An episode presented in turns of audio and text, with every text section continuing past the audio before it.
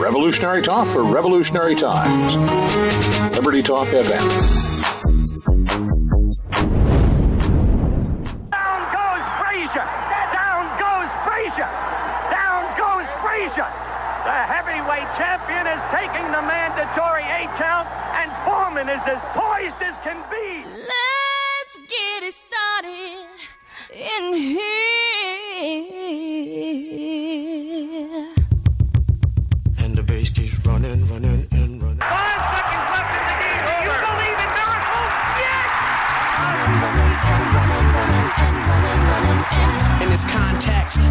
Disrespect. So when I bust my rhyme, you break your necks. We got five minutes for us to disconnect. All the band is the. So and break away from tradition, cause when we be out, girl, it's fully be that.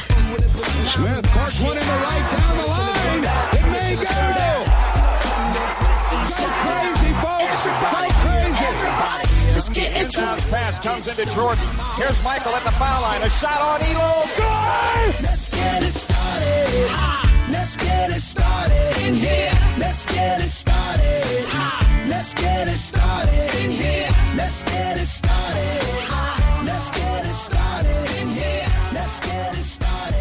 What's going on, everybody? This is Sporting Edge. I'm here with my man Roz, and we got a big show today. Two of the biggest sporting events of the year.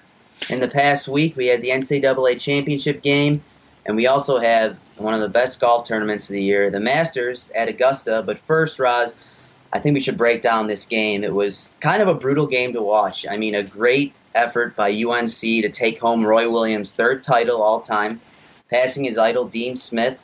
Uh, there's only three coaches who have more titles than Roy Williams now, but you know this game was really hard to watch for me. Uh, you know, I had UNC in my bracket, so I was you know on the edge of my seat the entire time. But I wrote down a bunch of stuff, and I had so much time to write things down because there were so many fouls called that the game I think took an hour longer than it needed to.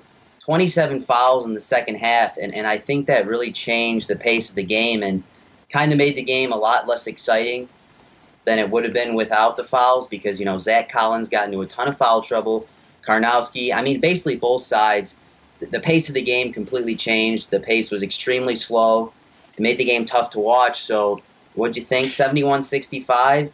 The, it was way under the total of 155. What, what were your thoughts on the game, E? Well, first off, what's up? What's up? What's up, everybody? Just since Xander didn't bring us in on that uh, classic I en- had intro, to change it up a little bit. A little I mean, change. What's up? What's up? Uh, I like a what's going on every once in a while. I don't know. I feel like our listeners they need to have that constant flow. But you know what, Xander? That's fine. We're talking about March Madness, like you said.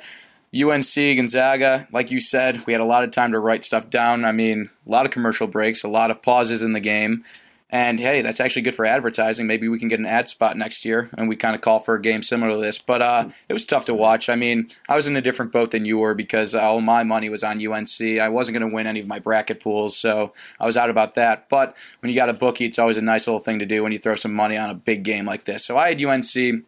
I was on the edge of my seat the entire time because to go along with the fact that the fouls were atrocious, there's 22 on each team. It's pretty nice how it worked out that way that they had the same amount of fouls. But the shooting percentages for both squads was just absolutely horrendous. And I could not believe at certain times, especially with UNC, when UNC could have pulled away with this game, they just could not put the ball in the hoop. So some statistics I have for you here, Xander, is their three point shooting percentage, which is the most absurd thing I've ever seen in my entire life, is 14.8%, Xander. It's it's amazing that they that they won the game shooting the ball that bad. I mean, they had so many wasted possessions. I mean, you look at Justin Jackson, probably the best player on the floor in that game, and I give him a lot of credit. You know, ended up with 16 points, really put his nose to the grindstone, and didn't falter even though he went 0 of 9 from from deep. Uh, Joel Berry also had a really rough night from behind the arc, but he I think was the MVP of this game. I mean, on two pretty bad ankles, scored 22 points went 7 of 19 from the field. Really stepped up, facilitated this game because, like you said, the shooting percentage was awful. UNC wasted so many possessions with rush shots. I mean, Justin Jackson, I, I wanted to talk to him for a second and tell him to calm down, you know, stop rushing the ball, stop chucking up threes because they had a lot of time to make things work. So it's, it's amazing to me that they still won this game shooting the ball that badly. But on the same note, nobody really stepped up for Gonzaga like they needed him to. I mean, I thought Nigel Williams Goss played his heart out. um, rolled his ankle late in the game, and you know possibly he gets up a little higher in the air. Maybe that shot goes over Kennedy Meeks' hand before he blocks it, and that game gets out of hand. But you know, Karnowski, I thought you know went nine and nine, had nine points, nine rebounds. I thought was kind of a non-factor in this game. I thought Kennedy Meeks did an extremely good job guarding him in the low post. It was really apparent that Karnowski um, could only work on one side of the basket. I mean, he's notoriously known for his left-handed skills, and, and I think that was very apparent. Kennedy Meeks, I think UNC was very prepared to defend him, and I don't think he had as big of a game as he normally would have under the circumstances because, like I said before, UNC really matched up well with Gonzaga. But on the same note, Gonzaga matched up well with UNC. I mean, this is the first time that UNC won a game all year while being out rebounded. And we talked about it in the Final Four. We talked about it before the championship game. UNC's bread and butter is the rebounding margin, getting offensive rebounds, and scoring second chance points. And that's something they really didn't do well in this game. So I, I give them all the more credit for battling, for grinding, and winning this national championship game. Yeah, and like you mentioned, so we talked about rebounds being a focal point during the Final Four, but Xander, you also said this a bunch on the previous show since we've been covering NCAA March Madness this entire month. Free throw percentage is another key aspect, and this game could have gone either way, which is pretty funny. So I guess in some sense, it didn't matter if both of them were shooting 100% or they were shooting the percent they did. So Gonzaga shot 65% from the free throw line, while UNC shot 57% from the free throw line. And we said through every single game. And what I said early on in the season, like regular season conference play, your team needs to have a good point guard, and your team needs to be able to shoot free throws down the line. And neither of these teams were able to put that together. I know Joel Berry, we said, had 22 points, played pretty well. The, for their point position, Nigel Williams Goss took over, and like I and Xander, uh, when I was listening to you, I was thinking about this. So Nigel Williams Goss had to take over this game and it right, he needed it because the big men were in foul trouble. Karnowski, I don't know what happened. They put a lid, like especially on for him. All those little low post touches he had, and you just could not put it in the basket. Really tough to watch. So Nigel's Goss had to take over. He shot five of seventeen, Xander, and that's not traditional. Like not traditional for him. And I think we can look at the ankle injury, like you said, but that came a little bit later in the game. Although he took a right. beating in the game before, so I think a lot of stuff was pressing both these teams. I think UNC had the pressure of not wanting to lose two in a row. I think Gonzaga had the pressure of this being their first ever championship appearance for this program. A lot of pressure, and you could feel it, you could sense it when you were watching this game. So it was tough, like you said, but the statistics aren't pretty, and maybe that's why this game was so close in the end, and neither team could pull away. Right, and I think Gonzaga, you know, they were for real. A lot of people going into this tournament, you know, we kind of wondered, is this Gonzaga team really worthy of a number one seed, you know, talent wise and performance wise? And they really were. They absolutely came to play in this game, and they came up short, you know, just they didn't, like you said, they didn't really have that playmaker. I think Nigel Williams Goss was going to be that guy coming down. I mean, Zach Collins, pro prospect, ended up playing 14 minutes in this game and was on a little bit of a hot streak got called for a couple cheap fouls, which you know I wasn't really happy with how the refs handled this game. I thought there was way too many ticky tack fouls.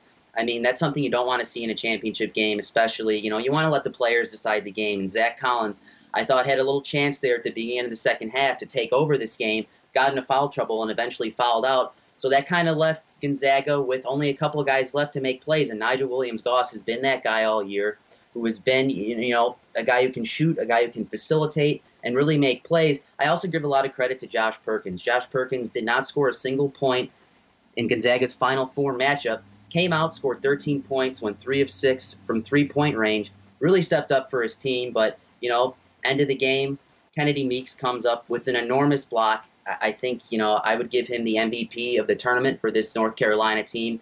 I think through the Final Four in the championship game, he was a stalwart on defense, was pounding the boards, and you know did great on that jump ball. I don't know if his hand was out of bounds there at the end, but they didn't make the call. A lot of hustle from him, but you know Justin Jackson, Joel Berry, Meeks, Hicks, and Pinson, they did a fantastic job. Congratulations to North Carolina. That's all the time we have here on the Sporting Edge. We will catch you after the break. We have a very special guest coming on the show, and we will re- reveal him after the break. Bye bye.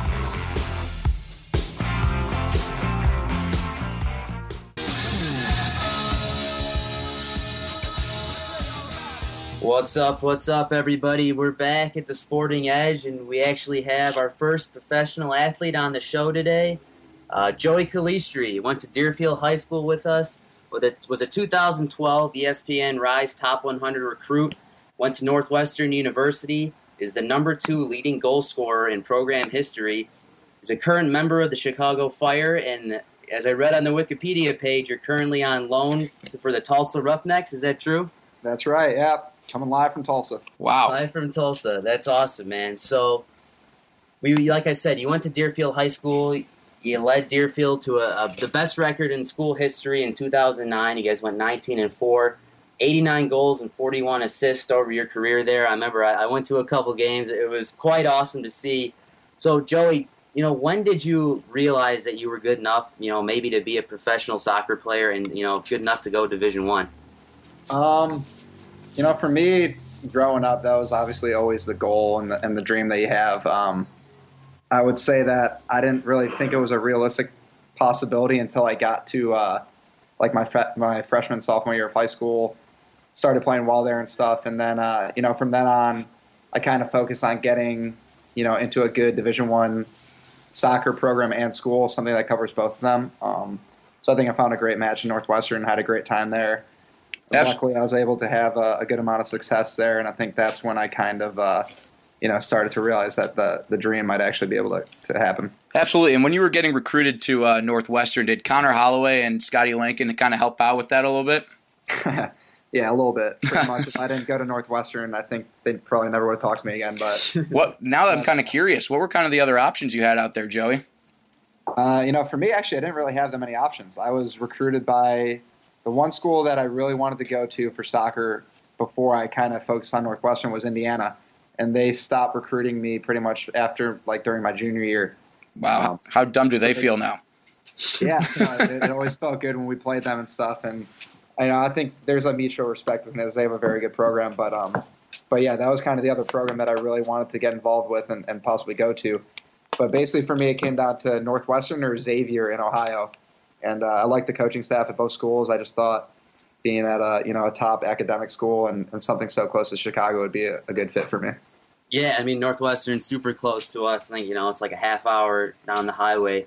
So you know, Joey, I want to kind of talk a little bit about you know you coming in. You were the unanimous selection for Big Ten Freshman of the Year. So you can get, you kind of take us through your first season with the Wildcats and you know what that was like coming on and you know having such a big impact on the field in your first year with the team. Yeah, it was pretty sweet. Um, obviously, as a freshman, uh, sorry, my, my Croatian roommate right now on the Roughnecks just walked by and tapped me on the shoulder. Nice. Croatia, what's up? checking us out now. Yeah, there you go. um, but yeah, no, my, my first year was, was awesome. Um, it was a big learning experience for me, and I think uh, playing in the Big Ten Conference, it's a really physical conference, and uh, I think as a as a little scrawny freshman, that kind of toughened me up a little bit.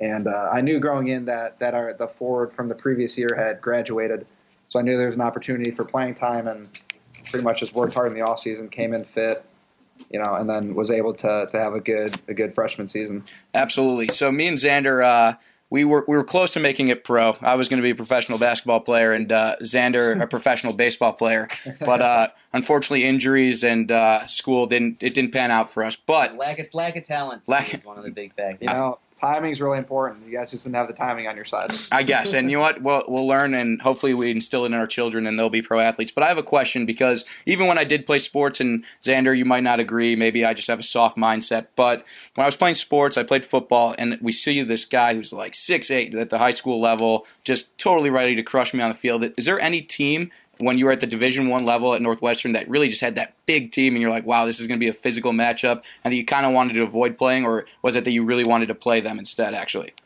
No, I really love playing those teams. Um, there are a couple teams like Michigan State. They always had some some giant trees in the back um, as defenders, but but I love playing those teams just because you know I could use my my quickness and it's kind of like a mind game when you're playing those types of defenders. You have to outthink them. Uh, but I, I really enjoy those games. Absolutely. And so you said Michigan State's one of them. What was which which team posed the biggest challenge in your four years at Northwestern? Let's see. Um, we played some really strong teams. I think the last two years Maryland came into the Big Ten. They were they were always a dominant team, but we actually played very well against them always, which was which was pretty cool. Um, Indiana was always a really really tough battle. Obviously for me it was always fun. Um, Absolutely. And then Michigan State, I'd say, was probably the third team that we always had a, a good battle with. Perfect. Yeah, and so Joey, you, you guys went to the NCAA tournament three out of your four years there. So how does uh, that? You know, I'm, I'm not really into soccer that much. Is that similar to the you know like March Madness is a 64 team thing, or how does that work? Uh, 32 teams, but uh, but yeah, it's pretty pretty intense. You know, once you get to the end of the season, you're always uh, the main factor for making the tournament is your RPI ranking, which is basically your strength of schedule. Wow. Um, and then obviously, if you win your conference tournament, you get an automatic bid. But but we were my freshman and sophomore year, we were pretty much right on the borderline of of being on the bubble. That's And, crazy. uh, yeah, I remember my freshman year, we were watching the selection show. as a oh, team, that's so and- cool. and our, our coach always like thought he was like the man when it came to like figuring out the RPI and who was going to make the tournament. he had these like spreadsheets and stuff, but I really see thought he did. Yeah. Um, I mean, I don't know about Xander, but I had I had my NCAA soccer bracket made every year. Um, I'm very, Of course, yeah. I, my bracket looks spectacular. I was very close to actually having a perfect bracket. My uh, or your junior year there, I had you guys winning it all. I was going to So- say at least Final Four, right? It, oh, absolutely! You guys were at the Final Four every year, so it, North. I had a lot of love for the Northwestern team I put out there, um, but you had great times at Northwestern. Probably great times at Deerfield. However much fun you can really have at Deerfield, we just kind of hang out at the pot bellies. I remember when we were younger, and Exactly. you ride your bike around. But we're pro time. It's it's go time. You're actually your job now is to play soccer. I know you're on loan right now, so do you want to kind of give us a little bit of insight on this loan and how long you expect to be on the loan, or what it's set to contract wise? Yeah, so I mean, last year as a rookie, I played. I was able to play a good amount, which was nice. I played in about half of our regular season games, and uh, you know, I scored, had a couple good games and stuff. So I, I think I had a pretty pretty solid rookie year. Um, this year, you know, there, there's always veteran guys and numbers that, that make it difficult to, you know, see the starting eleven, especially as like a younger attacking player. So the the thought process was that I come out here I play, you know, 90 minutes week in, week out, which is really good for development, especially as a 23 year old. And then, you know, whenever, you know, if I keep, uh, you know, playing well out here, they can call me back. If somebody gets injured, they can call me back. So it's really kind of a, an indefinite situation, but, but I'm enjoying it. It's a good time out here. Yeah, that's cool, man. So we got the date. Uh, you're officially signed with Chicago Fire December 17th, 2015. I'm sure you remember the day and, and what it was like. Can you kind of take us through, you know, signing your first professional contract and, you know, finally realizing that you had made it to the professional level? It's stressful, man. I'm sure a- it is. It's stressful because there's a whole like uh, like month period after your college senior season's over, and then from then you're pretty much just waiting for the call. And uh, I remember me and another kid who ended up signing a homegrown, Drew Conner, who went to Wisconsin. We were calling each other like three times a day. You know, did you hear anything from them? Um, and then finally, we we both got the call from them, and we didn't talk to each other for like three days because we didn't know if the other person got the call too. Um, yeah, so we went from talking to each other like every day to not talking for like four days, and then we're like, "Yo, did you uh, did you get the call?" And he's like, "Yeah." He's like, "Let's go." There you go. Awesome, Yeah. So, uh, Cool. was there any other teams like that were you know in contact with you, or is it just back and forth with the Fire? Um, so for me, it was a little different because I played for their academy growing up. So I was a homegrown player, which meant they had first rights to sign me. Um, so pretty much, there's an MLS combine after your after the college season. Had I not been a homegrown player, I would have gone to that. But since I was a homegrown player, um, I was kept off the combine, and the Fire ended up scooping me up before any other team. Heck yeah. And who doesn't want to be in Chicago? We got the best summers for that stuff. And you know what? You'll have an off season where you can travel the world like all the other professional athletes that we haven't had on the show yet. But like Xander said earlier, this is our first. We got our first professional athlete. We're super stoked that Joey wanted to join the show. He's in Tulsa right now with the Tulsa Roughnecks. They're part of the USL. We uh, thank you so much for being part of this segment. We're going to come back with more Joey after the break, everybody. But you know where to find us. This is a Sporting Edge at LibertyTalk.fm. Feel free to contact us on Facebook. Search Joey up. He's got a Wikipedia page. I mean, that's something me and Xander don't have yet. But look at his Wikipedia page. Look at his stats. We're all having a good time here at the Sporting Edge. See you soon.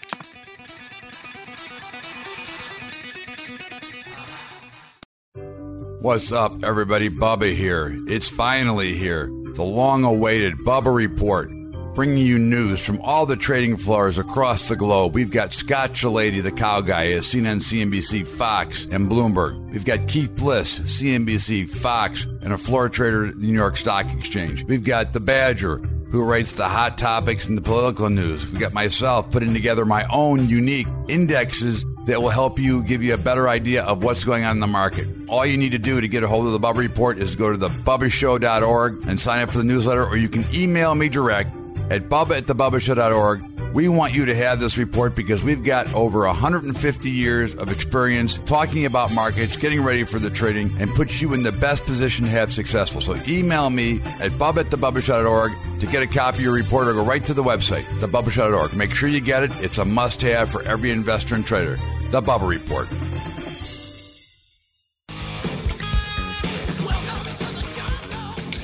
What's up? What's up, everybody? This is Wits and Roz. As you know, we are joined by our first celebrity and professional guest, Joey Calistri. And Joey, I like to I like to lighten the mood a little bit, although I'm pretty sure the mood on this show is completely light. So, you're like I mentioned, you're you're kind of a celebrity. I'm gonna I'm gonna put you in the celebrity status. And Xander, Uh, I wouldn't say that. I don't Wait, know about that. we have we have a stay woke type thing. This is how you know somebody's a celebrity. So me and Xander listen to the show. Pardon my take. They're part of Barstool. Are you a, are you an avid listener of that at all? Uh, I have like once or twice, but not not consistently. Perfect. So we learned how to make it big and how to kind of get that celebrity status is get that blue check mark on Twitter, Xander. And I don't know if you noticed this, Xander, but Joey Calistri has that blue check mark on Twitter. So we got to ask you, who's the most famous person that's tweeted you or followed you? All right, so this is actually kind of funny you asked that because like two days ago, maybe the coolest thing that's ever happened to me happened. Um, I woke up in the morning, and the Chicago Fire just signed Bastian Schweinsteiger, which is Wow. like a decently well-known soccer player. Absolutely. From Germany. No, he's one of the best uh, one of the best center midfielders of our generation. Um, so I woke up like two mornings ago and and he followed me on Instagram and Twitter, which was like, whoa, this guy's got like, like four million. Like I'm not like big into to social media or anything, but uh, this dude's got like four million like followers, and he Wow. follows like hundred people.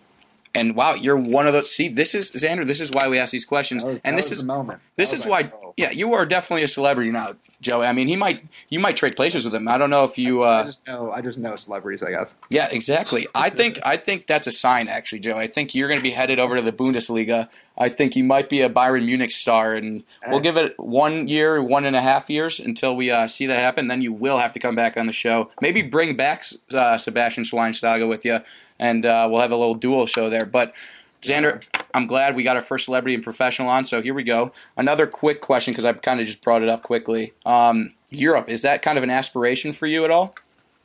Um, you know, kind of, but you know, at the same time, I'm very happy playing in MLS and for the Fire. I think it's a it's a really cool league to be a part of right now. It's like 22 years old, and you know, the the market is getting you know exponentially bigger every year. You know, I see the the stadiums that are being built, the crowds that are showing up to games, um, and you know, TV viewers and everything like that. Everything's going up, so it's a really really cool league to be a part of right now. And I honestly don't you know have any aspirations of leaving anytime soon. I'd like to play here as long as I can, and uh, obviously you don't know what's going to happen, but I think it's a really cool league to be a part of.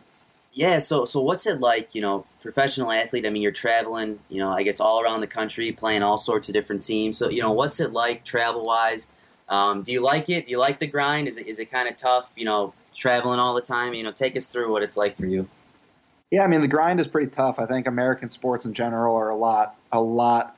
You know, in terms of travel, it's more demanding than playing in a European league because you know we're traveling, you know, from coast to coast, New York to LA and stuff like that. But you know, we had we had one trip last year where it was within seven days we had a game in Vancouver and then New England and then New York. So that's a lot of travel, but but I think it's cool. You get to see a lot of cool places that you wouldn't see otherwise, and you know, it takes you all over the country, Canada and stuff. So I think it's a good time.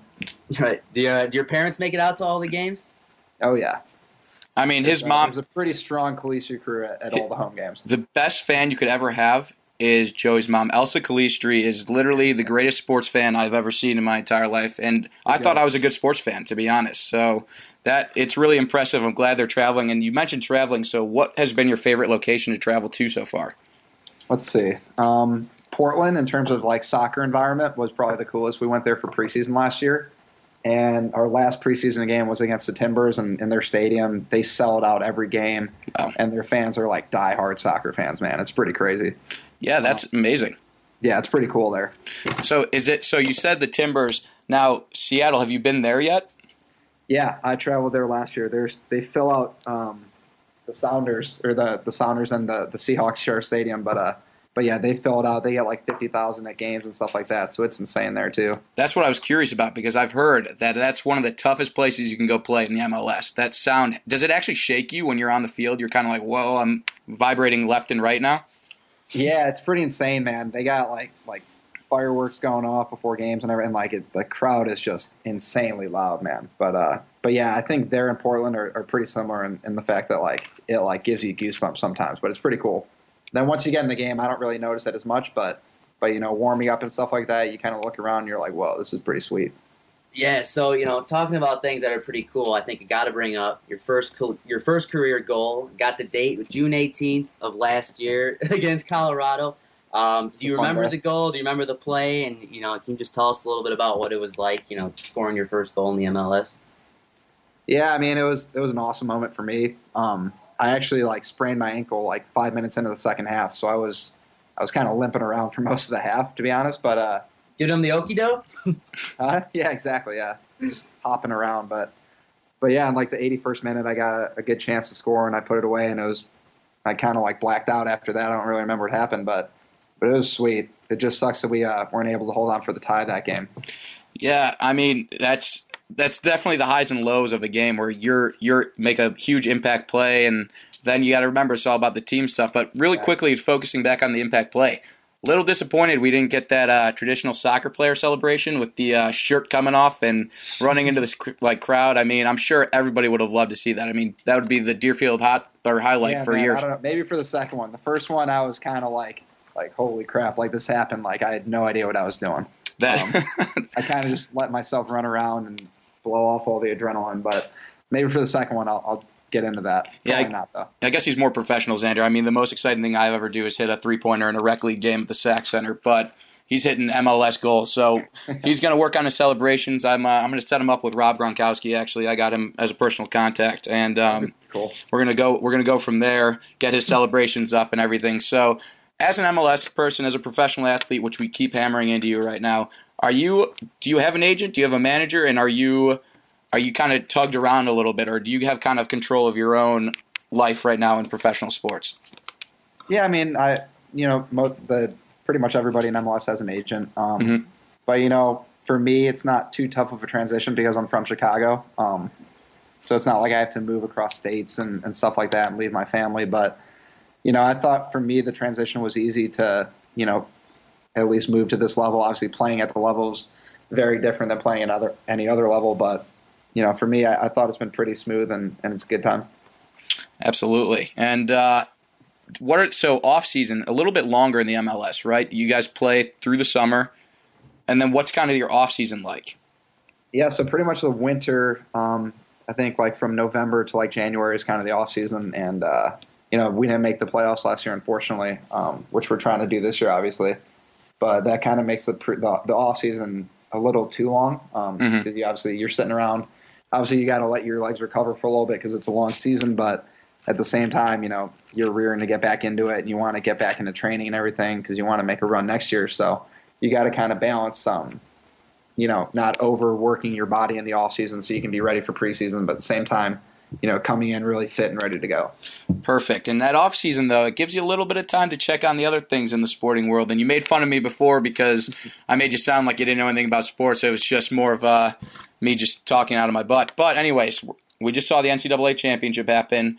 We have the Masters going on right now.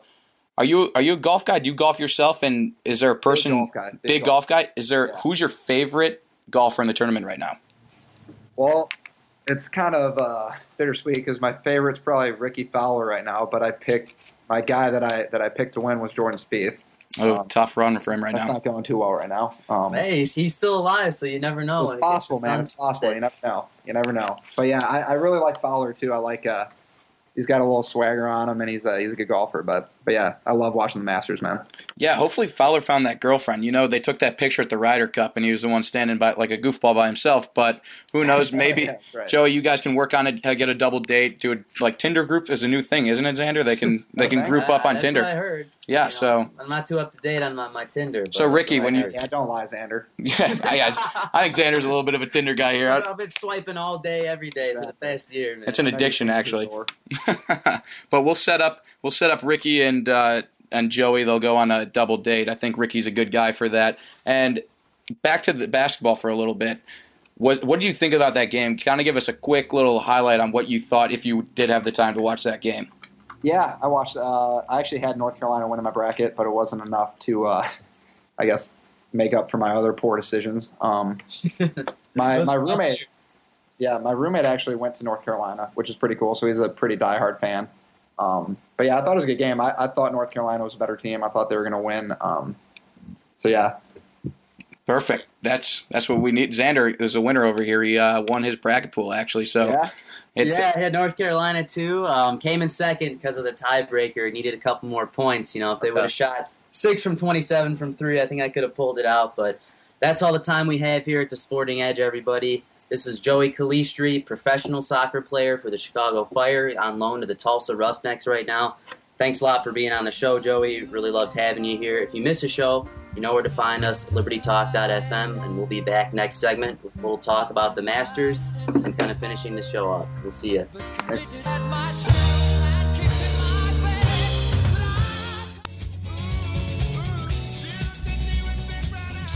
What's up, everybody? We're back here at the Sporting Edge. Just had a great talk with Joey Calistri, standout for the Chicago Fire. Went to high school with him. He's a great guy. He's a great interview. But Roz, Masters, best golf tournament of the year, in my opinion, and we've had a great first couple days here. The cut has been in. We got two more days to decide the champion, and you know, day one was awesome. I mean, Charley Hoffman coming out from nowhere, shooting a 65, was unbelievable on the back nine. We had some other guys come out. Rickie Fowler really came to play on day two. Phil Mickelson's pray- playing some great golf, and another guy, Sergio Garcia, 73 starts in majors, zero wins, 22 top tens, three top tens at the Masters. Does Sergio have what it takes to finally bring one home? uh, that would be very really interesting to me. And Sergio Garcia is the guy with a little feud against Tiger Woods, right?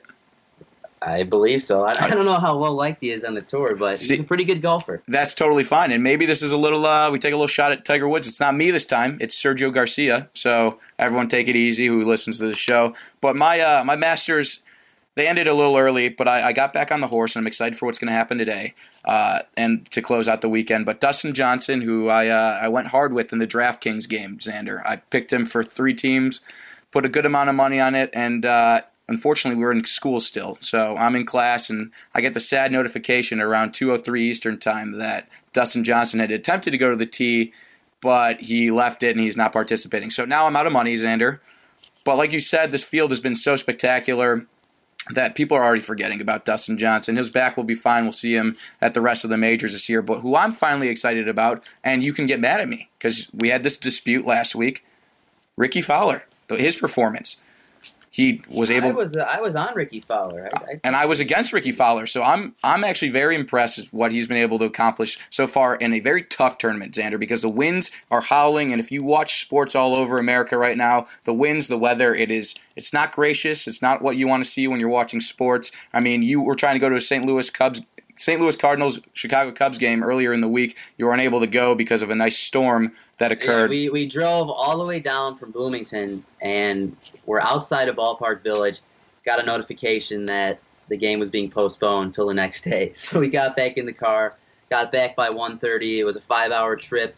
Tried to salvage it a little bit by stopping at Cracker Barrel. Um, didn't really make up for the baseball game that we missed, but you know what are you gonna do? But you know Rickie Fowler, Roz, really came to play on day two. You know, came out of the gate with an eagle on two, a birdie on three, played a bogey-free round, and is a guy who I, I believe is the favorite right now to take home the Masters title.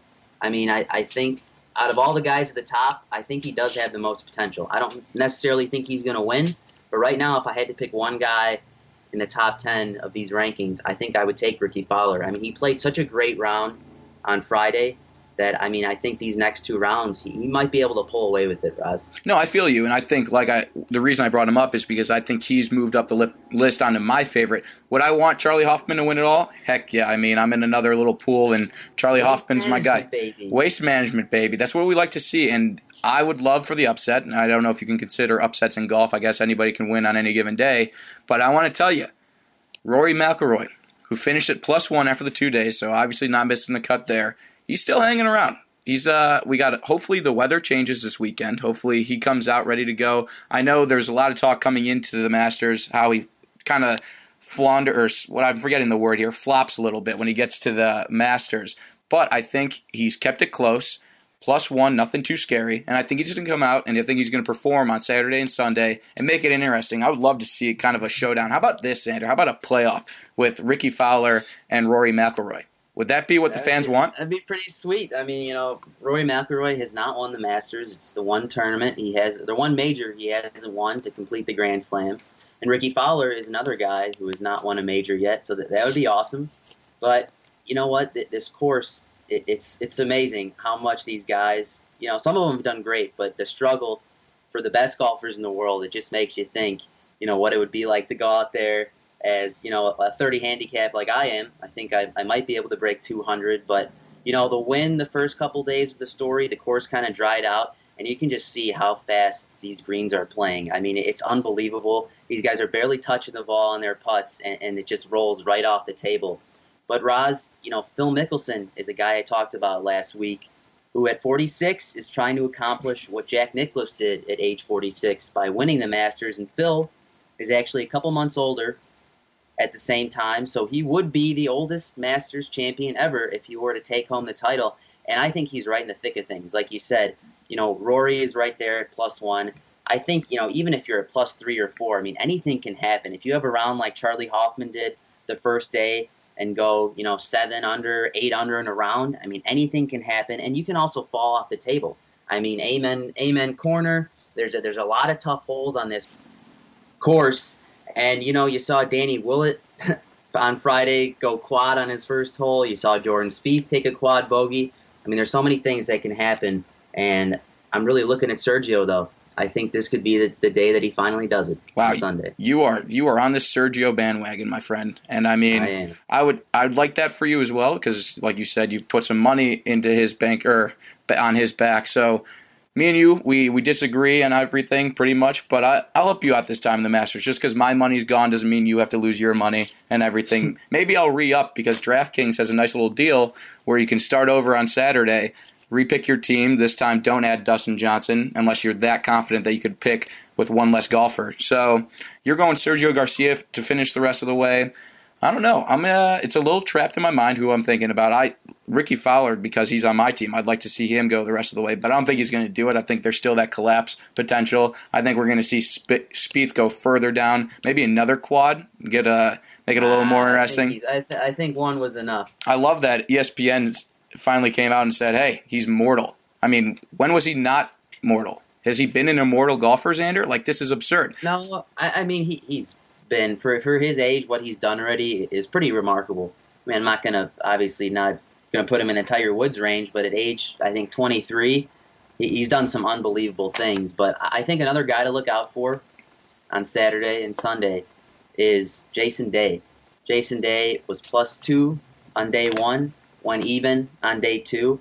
And he's a guy I think who can make a little bit of a run because, as you know, he was the world's number one golfer. And, you know, we weren't sure if he was going to play this week with, you know, stuff that's going on with his mom, but he came out. He's played some decent golf. He has not lost a tournament, which is something you can only lose a tournament on the first two days. You can't win it unless you're Tiger Woods and you're up by 13 strokes on the rest of the field. But, I mean, you know, we got the leader at four under right now. Like I said, anything can happen. And I think Jason Day is a guy who can get really hot because we've seen what he can do on the greens. I mean, he is one of the best putters on tour. And I think he's a guy, along with Phil, who could definitely make runs on Sunday. No, absolutely. And again, anything that gets me closer to a playoff, so I can not focus on schoolwork, keeps me uh, keeps me on the couch. I love that on Sunday. I mean, you kind of miss that aspect when there's no NFL football to go back to. But like I was saying, the youngin, we I called him immortal, which he absolutely is, in Spieth. But you're leaving out. How about Rahm hanging around that other young, the Spaniard? Hanging around. You liked him earlier or last week when we were talking about this, and he's hanging in there. I think he has an opportunity. Jon Rahm has been playing some fantastic golf. You know, he's one under, shot two under yesterday. I mean, had a pretty solid back nine. Took a took a double on ten, um, but you know, like I said, that's one of the hardest stretches on the course. Really rebounded well from his round one. You know, two bogeys on 17 and 18. Wasn't sure where he was going to go, but shot two under on the front nine and ended up two under for the day. So solid Jon Rahm, and he's a solid player.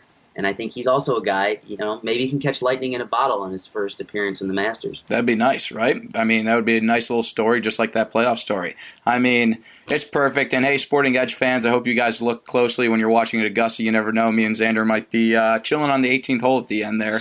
Just a little surprise. If not, then at least you uh, listen to us now. We're up to 13,000 downloads a month, so everybody, we appreciate you. We've got our Facebook page ready to go. We're racking up the likes here in the last two weeks. We're super excited to connect with you, our audience, our fans. Wits and Roz here. Thank you so much for joining the show. We are the Sporting Edge here at LibertyTalk.fm, and we will see you next week, everybody.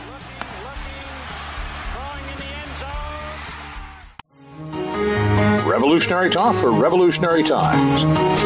Liberty Talk FM.